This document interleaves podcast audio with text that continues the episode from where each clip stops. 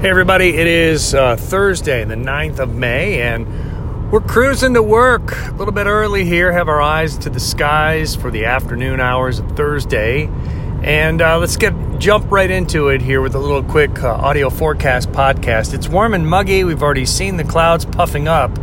Now we're going to expect that uh, we have showers and storms that pop starting first of all in south central Kentucky, and then they'll kind of move on up to the north into the east into Ohio, and uh, probably going to see around 4 o'clock on the Channel 13 viewing western side, which is eastern Kentucky, US 23, Country Music Highway area.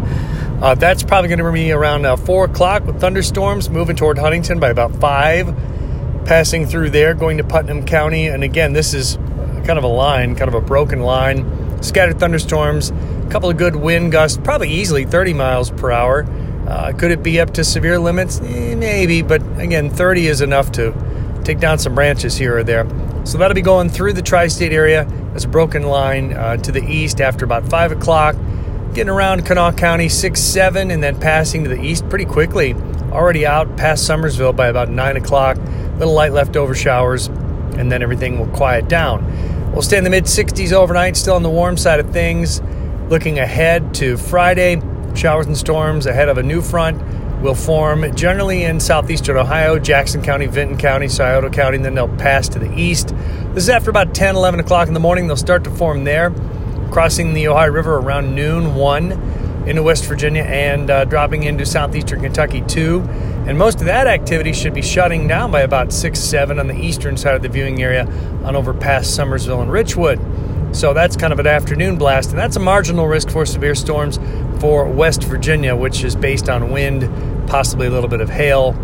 Uh, let's see what else. Beyond that, Saturday afternoon, some rain comes up from the southwest and uh, gets in here late in the afternoon. Again, comes up from southeast Kentucky, spreads into West Virginia.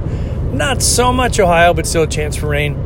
And then there's a big trough in the upper atmosphere here, mid levels and upper levels swinging from the Midwest and uh, the upper Midwest, pivots down across the Great Lakes, pivots down uh, to our neighborhood, but the lift sector is on the east side of that trough, like they always are in the Northern Hemisphere. And all that lift is going to be the genesis for more rain for Sunday afternoon. That should be more of a widespread rain for more of us. And that's Mother's Day, unfortunately. Uh, I wish I had better news. So, just looking at some of the uh, model outputs here, it's looking like about two inches of rain over the course of whatever we get here Thursday into Friday and Saturday and Sunday, which makes it hard to schedule ball games and whatnot. So hopefully you get in the game here Thursday amid some scattered storms. Uh, if not, the, the showers and storms might come into play for Friday too, and for Saturday too, and for Sunday too. So uh, it's just a bummer. I wish we had better news, but that's the pattern. And we had like four days of great, and now we have four days of lousy. And after that, it looks like the, the pattern gets pretty quick where you get two days of this, a day of that, and so forth. So we'll certainly keep our eyes on all of that. If you're new to this little podcast forecast, just me on the road using the best use of my time and uh, resources here using uh, the anchor.fm app. It's a great app to create a little podcast. Could make it all fancy with music and all that stuff, but you know what? You just want to know what's going on and uh, listen real quick on your phone, get the update and roll on. Temperatures again, uh, by the way, didn't mention that. We'll be in the 80s here on Thursday, upper 70s for Friday, close to 80.